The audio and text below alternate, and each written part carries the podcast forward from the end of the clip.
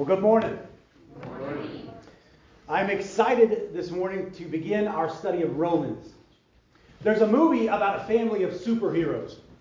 and It's called The Incredibles. Some of you probably heard of it. And this, this family is, is trying to blend in with the, the regular people. Right? But one day, the dad, he, he comes home from work. He's had a terrible day. He punched his boss through a wall, um, which is relatable, right? And he gets home and he's so angry and he, he rages on the car. The door won't shut. He picks it up and he's going to throw it. And there's this little kid on the sidewalk on his little tricycle, little uh, Hot Wheels car. And he's got this big bubble of gum and it just pops on his face and he just sits there like this. And the dad puts the car back down.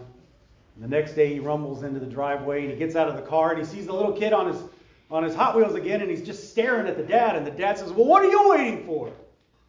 The kid says, I don't know, something amazing. I kind of feel like that kid today. As we stand at the entrance to a book that has launched great revolutions like that of Martin Luther and great revivals that began uh, with John Wesley. John Calvin was once evaluating the value of, of Romans, and this is what he said. He said, When anyone gains a knowledge of this epistle, he has an entrance open to him to all the most hidden treasures. So I can only stand here today in all truthfulness and proclaim that I am waiting for something amazing. Because Romans is a gospel book. And when the gospel is spoken, lives are changed, right. relationships are transformed, churches grow, and most importantly, God is glorified. Amen. We should be aware, however, we have shifted gears. For the last several months, we've been studying a, a form of writing known as biblical history, with a little bit of narrative mixed in. Uh, this type of writing tended to be more descriptive as opposed to prescriptive. Right? We were told what happened, and often we were left to take clues from the context of the passage and sometimes the whole book to understand the lessons that we were taught. An example of this would be when David went over to the Philistines. If we just read that one chapter, we may not see why it was such a terrible thing for David to put his hope in the Philistines to protect him from the king that was trying to kill him. But as we read the whole book of 1 Samuel, and we see how Yahweh protected David and cared for David, it leads us to the understanding that David with the Philistines was a bad thing. And although God got him out of the situation he was in, and, and even used that, separate, uh, that situation to separate David from Israel as they suffered that terrible defeat last week, we still know that David was never in any danger from Saul because God was his protector. This week we travel to Rome about a thousand years into the future. And even though we have David and Saul in this passage today, the, the genre of writing that we're reading uh, now is known as an epistle. Epistle is just a fancy word for letter, right? It's a letter writing. To be sure, there will be history mixed in uh, to this book, but an epistle's purpose is not to tell a story or to give a, a history lesson. An epistle is meant to guide, to instruct, to rebuke, and to encourage its readers. It's got very direct language, meaning we will get a lot of prescriptive writing instead of descriptive writing. Uh, things that tell us what to do and how to live and how to worship. In fact, the, Ro- uh, the book of Romans will give us the answers to many questions we may have had or, or currently have. Questions like What is the good news of the gospel? Was Jesus really God? What is God like? How can God send people to hell? Why are there sex perversions, hatred, crime, dishonesty, and everything else we see if we choose to kick on the news? What is the standard by which God condemns people? How can a person who has never heard the gospel be held spiritually responsible?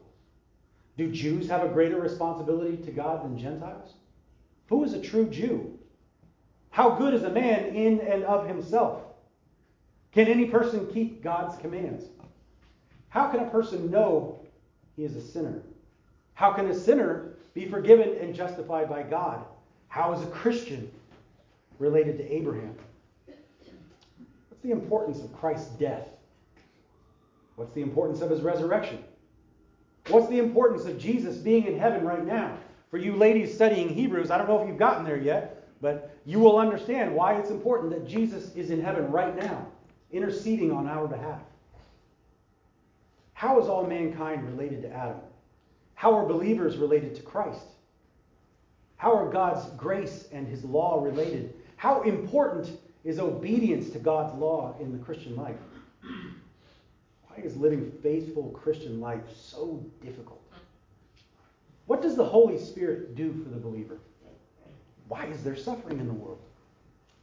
What are election and predestination? How can Christians pray properly? How secure is a believer's salvation? What is God's plan for Israel? What is his future plan for Israel? What is true spiritual commitment?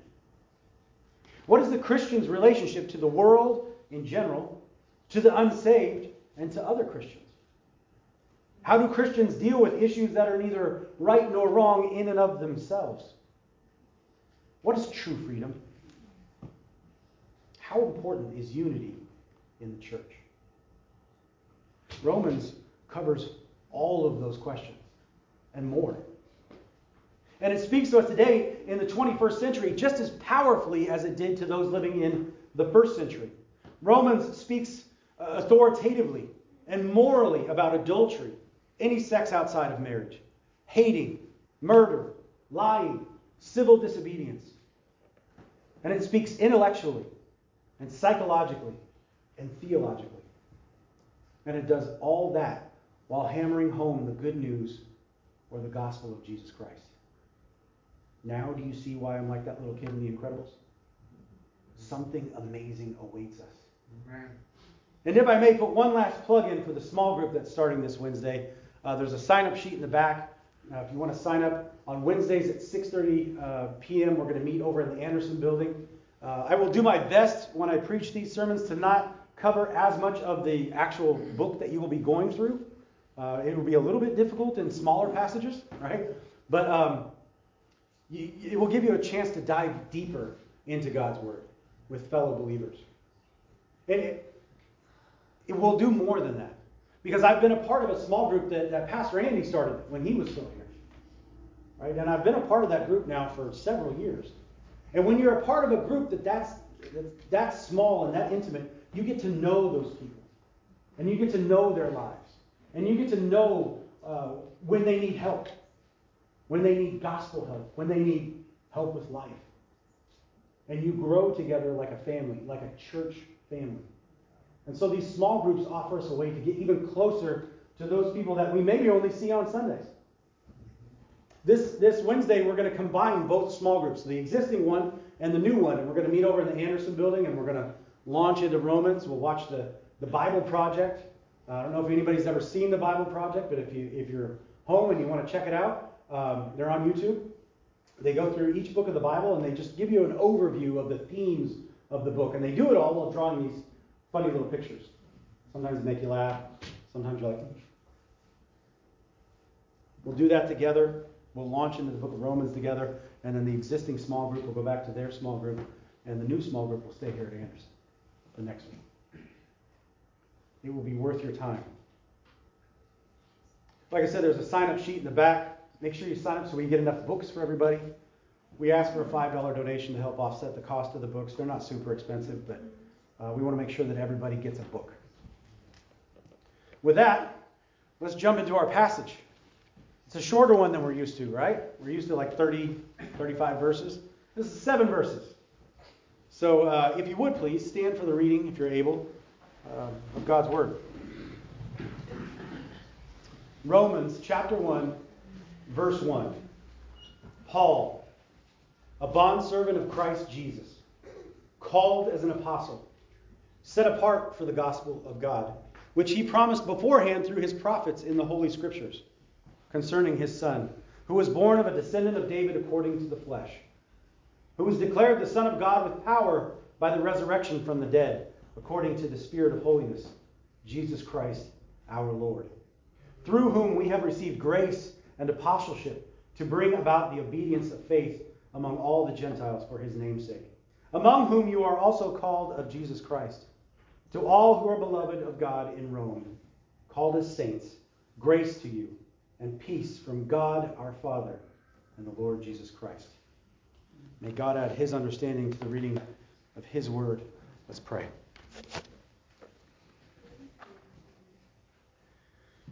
Blessed Lord Jesus, no mind could conceive or invent the gospel. Acting in eternal grace, you are both its messenger and its message, lived out on earth through infinite compassion, applying your life to insult, injury, death, that I may be redeemed, ransomed, freed. Blessed be you, O Father, for contriving this way. Eternal thanks to thee, O Lamb of God, for opening this way. Praise everlasting to thee, O Holy Spirit, for applying this way to my heart. Glorious Trinity, impress the gospel on my soul until its virtue diffuses every faculty. Let it be heard, acknowledged, professed, felt. Teach me to secure this mighty blessing. Help me to give up every darling lust to submit heart and life to its command, to have it in my will, controlling my affections, molding my understanding, to adhere strictly to the rules of true religion, not departing from them in any instance, nor for any advantage in order to escape evil, inconvenience, or danger. Take me to the cross, to seek glory from its infamy. Strip me of every pleasing pretense of righteousness by my own doings O gracious Redeemer, I have neglected you too long, often crucified you, crucified you afresh by my impenitent penitence. Put thee to open shame. I thank you for the patience that has borne with me so long, and for the grace that now makes me willing to be yours. Oh, unite me to yourself with inseparable bonds, that nothing may ever draw me back from thee, my Lord, my Savior. Amen. Amen. You may be seated. That prayer came out of the, the Valley of Vision. It's a book that Allison lent me. I don't know that I'm ever going to give it back to her, but uh, if you're ever interested in a, a, really cool book of prayers, it's called The Valley of Vision, and it's uh, just a collection of Puritan prayers I, I find interesting from time to time. Well, our passage today is a lot shorter than what we're used to.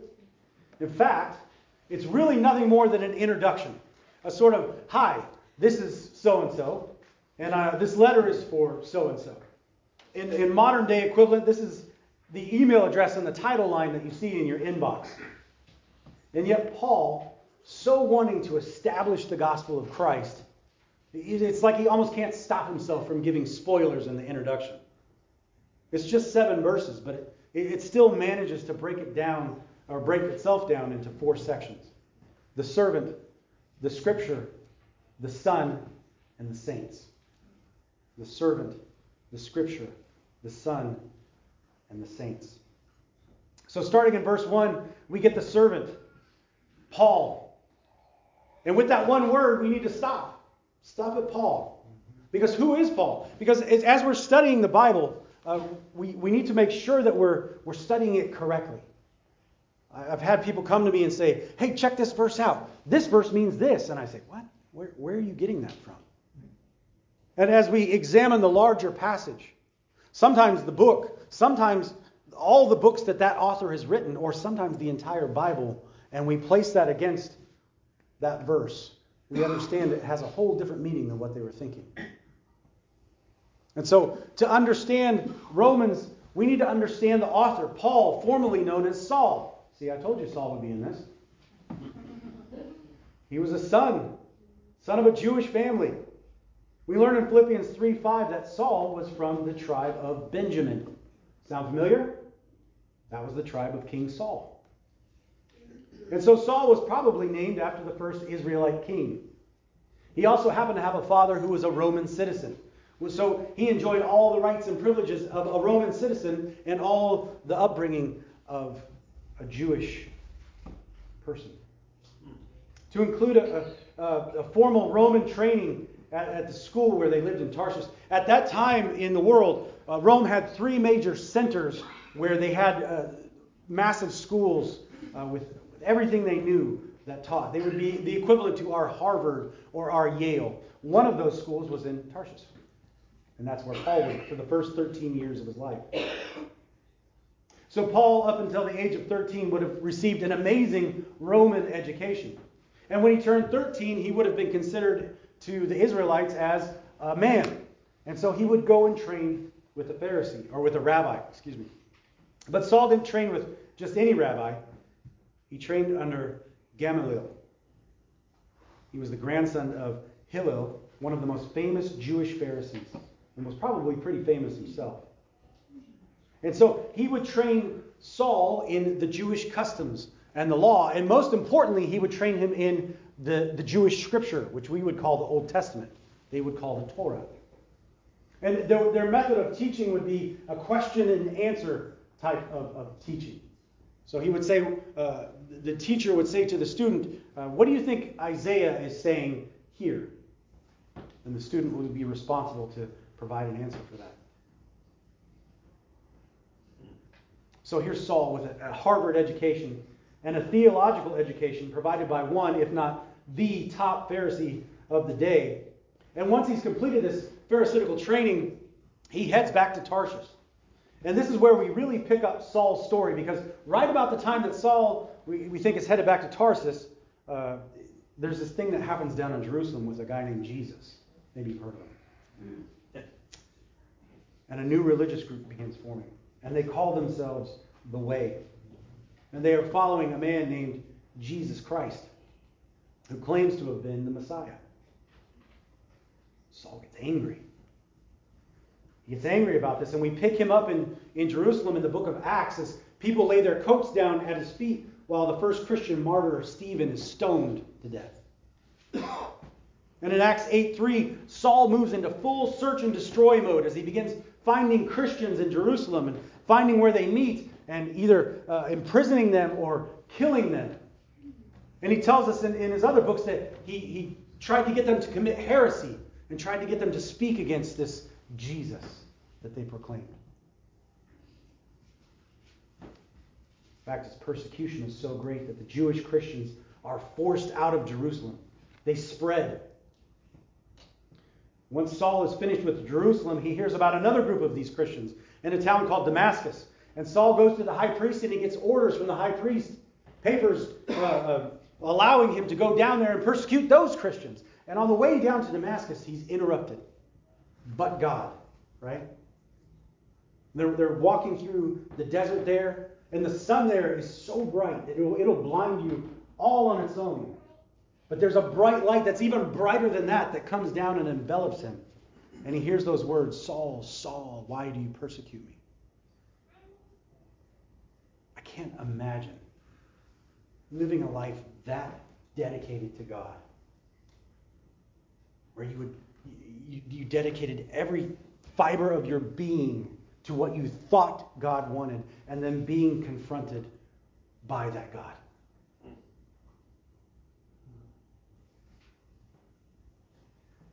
For the last several months, maybe years, he's been persecuting these believers, murdering them, imprisoning them, only to have God show up and prove that you've been wrong this whole time. And he has an encounter with Jesus in the gospel. Paul is blind for three days. He goes down to Damascus, and, and when he is healed, he is renamed Paul from Saul. And he immediately does what Paul does, right? Paul, he takes charge of things, and he immediately goes in and he starts preaching Jesus. This same guy that just three days earlier was coming down to kill Christians now becomes the most vociferous Christian in Damascus. To the point where the Jews now want to kill him. The same guys that were coming down with, now they want to kill him. And he has to leave Damascus. And if you remember from our study in Galatians last year, he goes into the desert of Arabia where he actually is taught by Jesus himself. You remember in Galatians chapter 1, Paul says, He received his message not from the mouth of man, but from the risen Christ himself. It's important to know Paul before you read Romans. Because to understand the gospel here and the power of the gospel here, you have to understand the power that it takes to turn a Saul into a Paul. That power there is only achieved through the gospel of Jesus Christ. He uh, further outlines himself there in verse 1. He calls himself a bondservant, the Greek doulos. Uh, it's pretty much what it sounds like. It's a slave. It's a bondservant. If you're a bondservant to somebody, what do you do? Whatever they want you to do, right? And it's not a 9 to 5 job. That's a 24 7. He wants this, you do it. He wants that, you do it. And that's how Paul identifies himself with Christ. He identifies himself as an apostle, a sent one. That's what that word means, a sent one. And he identifies himself as set apart for the gospel of God. He was set apart not to, not to go to the Jews, but set him apart to go to the Gentiles. Having met our servant, we are now introduced to the Scriptures. Verse 2 which he promised beforehand through his prophets in the Holy Scriptures. The Scriptures spoke of Jesus. This is that unfolding story that we talked about in 1 Samuel. It starts clear back in Genesis 3 when God says, I, I will provide a Savior, and you will bruise his heel, Satan, but he will crush your head. And from that point on, we see an unfolding of the story of the Messiah. We, we, we know it's going to be a man in Genesis 3. Then later on, we see it's going to be a son of Abraham. Then later on in 1 Samuel, we see it's going to be a son of David. And so on and so forth. The prophets go on and they talk about this Messiah that will be coming all throughout the whole Old Testament. Jesus coming would be revealed incrementally up until the day that Jesus rode through that gate into Jerusalem on a donkey. This story unwinds. Remember, the men on the way to Emmaus, they're walking along and God has such a great sense of humor. I really think he does. Because these two men are walking along and they're just kind of dragging along, and Jesus walks up and says, Hey, what are you so sad about? And they look at him like, Don't you know what? Everybody knows what happened. He says, No, tell me. The guy that just was resurrected out of the grave says to them, No, tell me. Tell me what happened.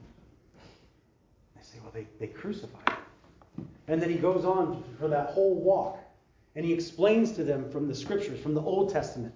Those would have been the scriptures they had then. How Jesus had to come to earth, he had to suffer, he had to die to be resurrected. They don't even know it's him until they get there. They sit down, they convince him to eat, and he breaks the bread, and they're like, I know somebody that used to do that. And he's gone. Right? The scriptures, and now the Son. Verse 3 concerning the Son who was born of a descendant of David. We knew that. We learned that in 1 Samuel. We knew it was coming. According to the flesh, he was flesh and blood. He was like you and I. He got hungry, he got tired, he had emotions, and yet in that never sinned. You remember when he was resurrected, he, he came in and Thomas had said, I won't believe that he's back until I touch the holes in his hand and the hole in his side. And he walked up to Thomas and he said, Touch me. Touch me. I'm real. I'm corporal. He was declared the Son of God with power by the resurrection from the dead. I don't know anybody else that uh, anybody here been resurrected from the dead. And there were some that were resurrected from the dead, right? We remember Lazarus and that, but they were resurrected through God's power. Jesus was resurrected by his own power because he was God. And that powerfully, powerfully declares he is the Son of God, Jesus Christ our Lord. And lastly, having seen the servant, having read the scriptures, having witnessed the Son, we get to the saints. That's you and I. That's Paul. That's the Romans. It says, Jesus Christ our Lord, through whom we have received grace and apostleship. Grace, what is grace? Undeserved merit, right? Can you work for grace? Is there anything I can do to earn grace? No. If I slam my car into somebody and they get out of the car and they say, you know what? Don't worry about it. It's a junker anyway. Right? That's grace. I didn't earn that. I deserved to pay for that junker car to get fixed. We've been given grace. We deserve eternal punishment. But by the grace of the gospel of Jesus Christ, we've been given the opportunity for heaven. Amen through whom we have received grace and apostleship. Now, apostleship here, uh, you may say, well, wait a minute, is Paul saying that we're all apostles then? Right? Because Paul was an apostle. But are we an apostle? And apostleship here, I, this is one that, as I was studying, um, when I when I first study, the first thing I do is I pray, right? And I ask the Holy Spirit to teach me. Psalm 119. Look it up. Longest book in the Bible.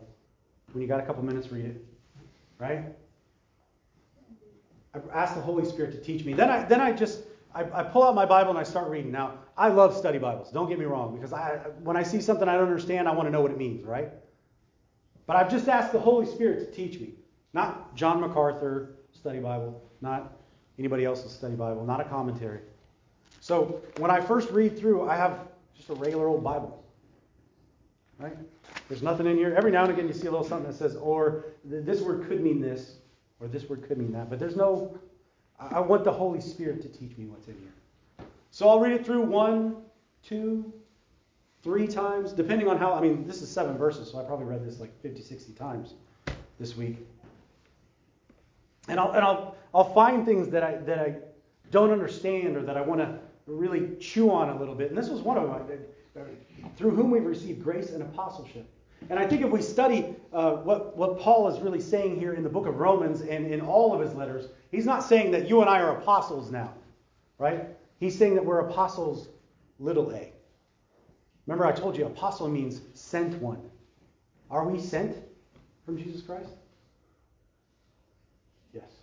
Go ye therefore into all nations, baptizing in the name of the Father and the Son and the Holy Spirit, teaching them to obey my commands. We are sent.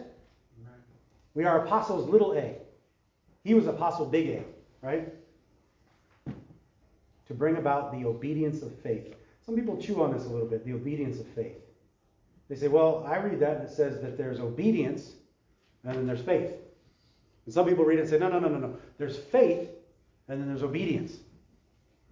But I think we can look at this and we can look at the message of Paul. We can say, you can't have obedience without faith. And you can't have faith without obedience. So which came first, the chicken or the egg? They came at the same time, right? You can't have one without the other. Among all the Gentiles for his name's sake, among whom you are also among whom you also are the called of Jesus Christ. Just think about those words for a second.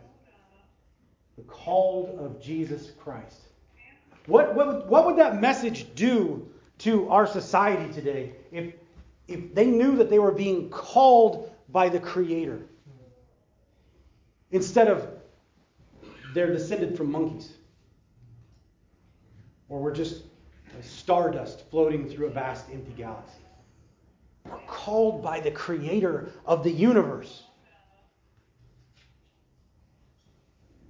To all who are beloved in, of God in Rome, called as saints. Grace to you. This would have been the, the common Roman way of, of greeting each other. Grace to you.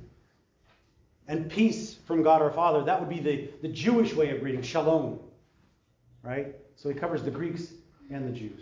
Grace to you and peace from God our Father and Lord Jesus Christ. Friends, that is Romans in a nutshell. If you were to leave here today and never set foot in a church again, never crack open a Bible, never listen to anything on YouTube, no sermons or nothing, you would still know what Romans is all about.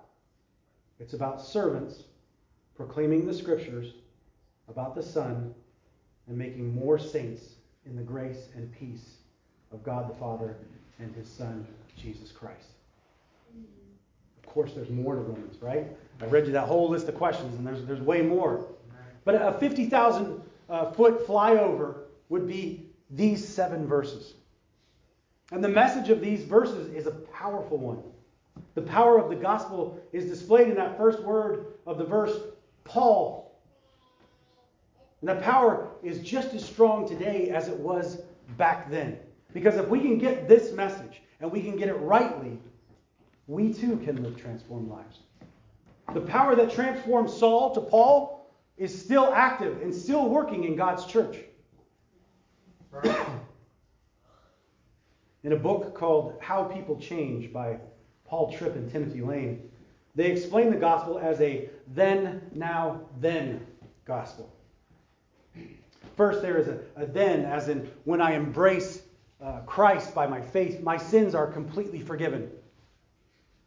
There's also the then of the future promise right? Uh, if I embrace Christ, my sins are forgiven and I am heaven bound. And I think many Christians grasp the thens. If you ask most believers if their sins are forgiven when they place their faith in the death, burial, and resurrection of Jesus Christ, they would agree. And if you ask those same believers where they believe they would go when they die, their answer would most likely be heaven. But Tripp and Lane uh, point this out. They say it is in the here and now uh, that many of us experience a gospel blindness. Our sight is dimmed by the tyranny of the urgent, by the siren call of success, by the seductive beauty of physical things, by our inability to admit our own problems, and by the casual relationships within the body of Christ we mistakenly call fellowship. They go on to list three kinds of blindness that can affect us as believers in the here and now. The first one is they fail to see their identity is in Christ and that their greatest problems exist within them, not outside of them. People with this type of, of spiritual blindness can cause uh, people to, to, when they look at themselves, they don't see a sinner anymore in desperate need. So they're not grateful for a Savior. Right? Their identity becomes what they do or who they are. Instead of saying, My name is Lance and I'm a child of God who happens to be a pastor, I say, My name is Lance and I'm a pastor. And that becomes my identity. Our identity is through Jesus Christ as children of God. Right. We become blind in, in point number two, we become blind to God's provision. We find it easy to accept God's promise of eternal life but much more difficult to accept that God has given us everything we need for godly living right here and right now. Amen. Paul says in Galatians 2:20, "I no longer live, but Christ lives in me." Amen. Jesus is Emmanuel not only because he came to earth to live with us, but because he actually lives within us now in his Holy Spirit. At men's Bible study yesterday, Alex said it quite well. He said, once we become a believer, we don't sin right. Right? We try to sin, but you get that guilty feeling, right? It's no more fun. It used to be you could just go out and sin, sin, sin all you wanted. Now it's different. We can't. We have the Holy Spirit in us, convicting us, guiding us, teaching us moving us away from the things of this world and preparing us through godly living in the here and now. The third blind spot we can develop is a blindness to God's process. We talked about this when I read you that passage from C.S. Lewis's Mere Christianity. Remember when we, we invited Jesus into our life to fix up our, our little house, right? Our life. Go ahead, God. Uh, fix up the little house.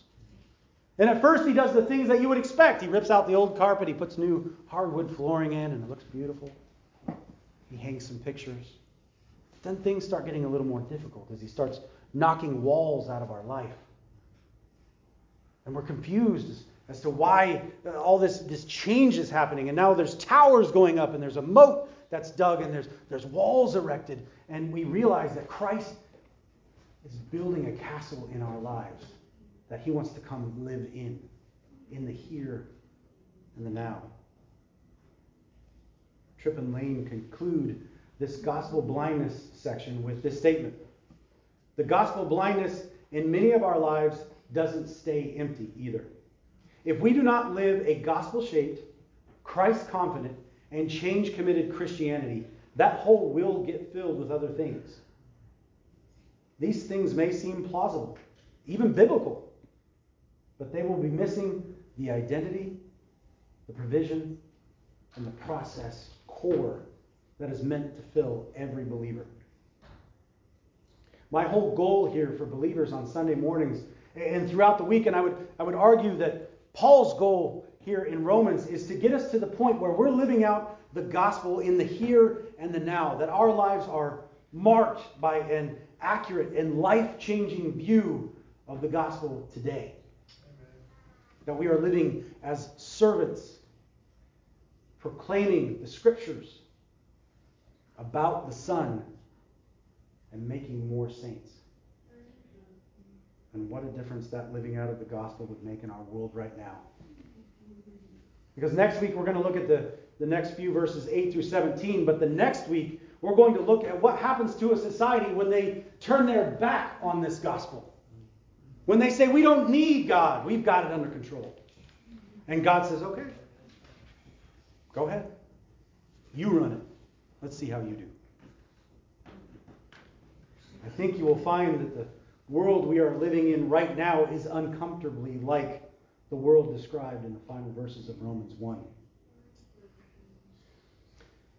If you are here today and this gospel you're hearing doesn't sound like something you've heard before, or maybe you've heard it and it's just never clicked with you.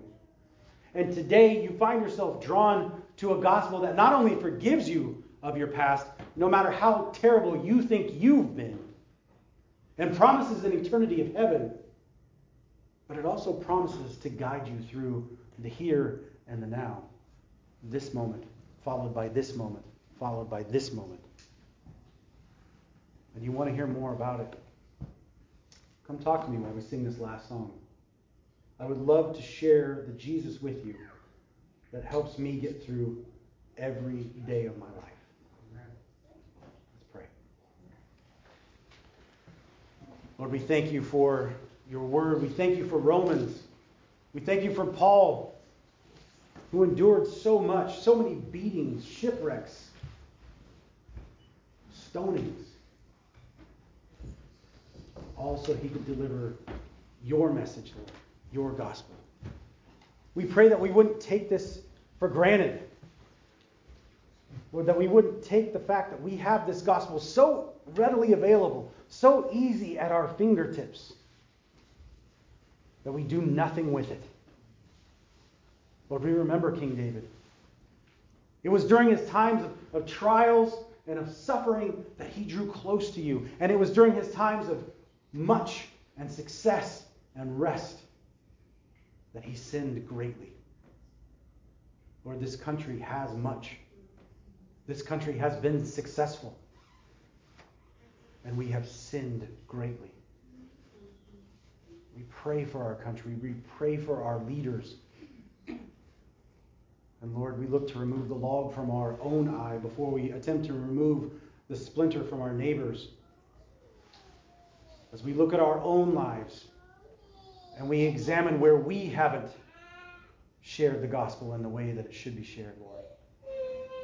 We pray that you would give us your strength this week as we go our separate ways, as, as we begin to live out church in the real world. It's easy to say amen in here. It's much harder in the workplace. Lord, may our gospel be the same here as it is on Monday and Tuesday and Wednesday and so on. And we will give you all the glory for it, Lord. In Jesus' name we pray. Amen. Amen.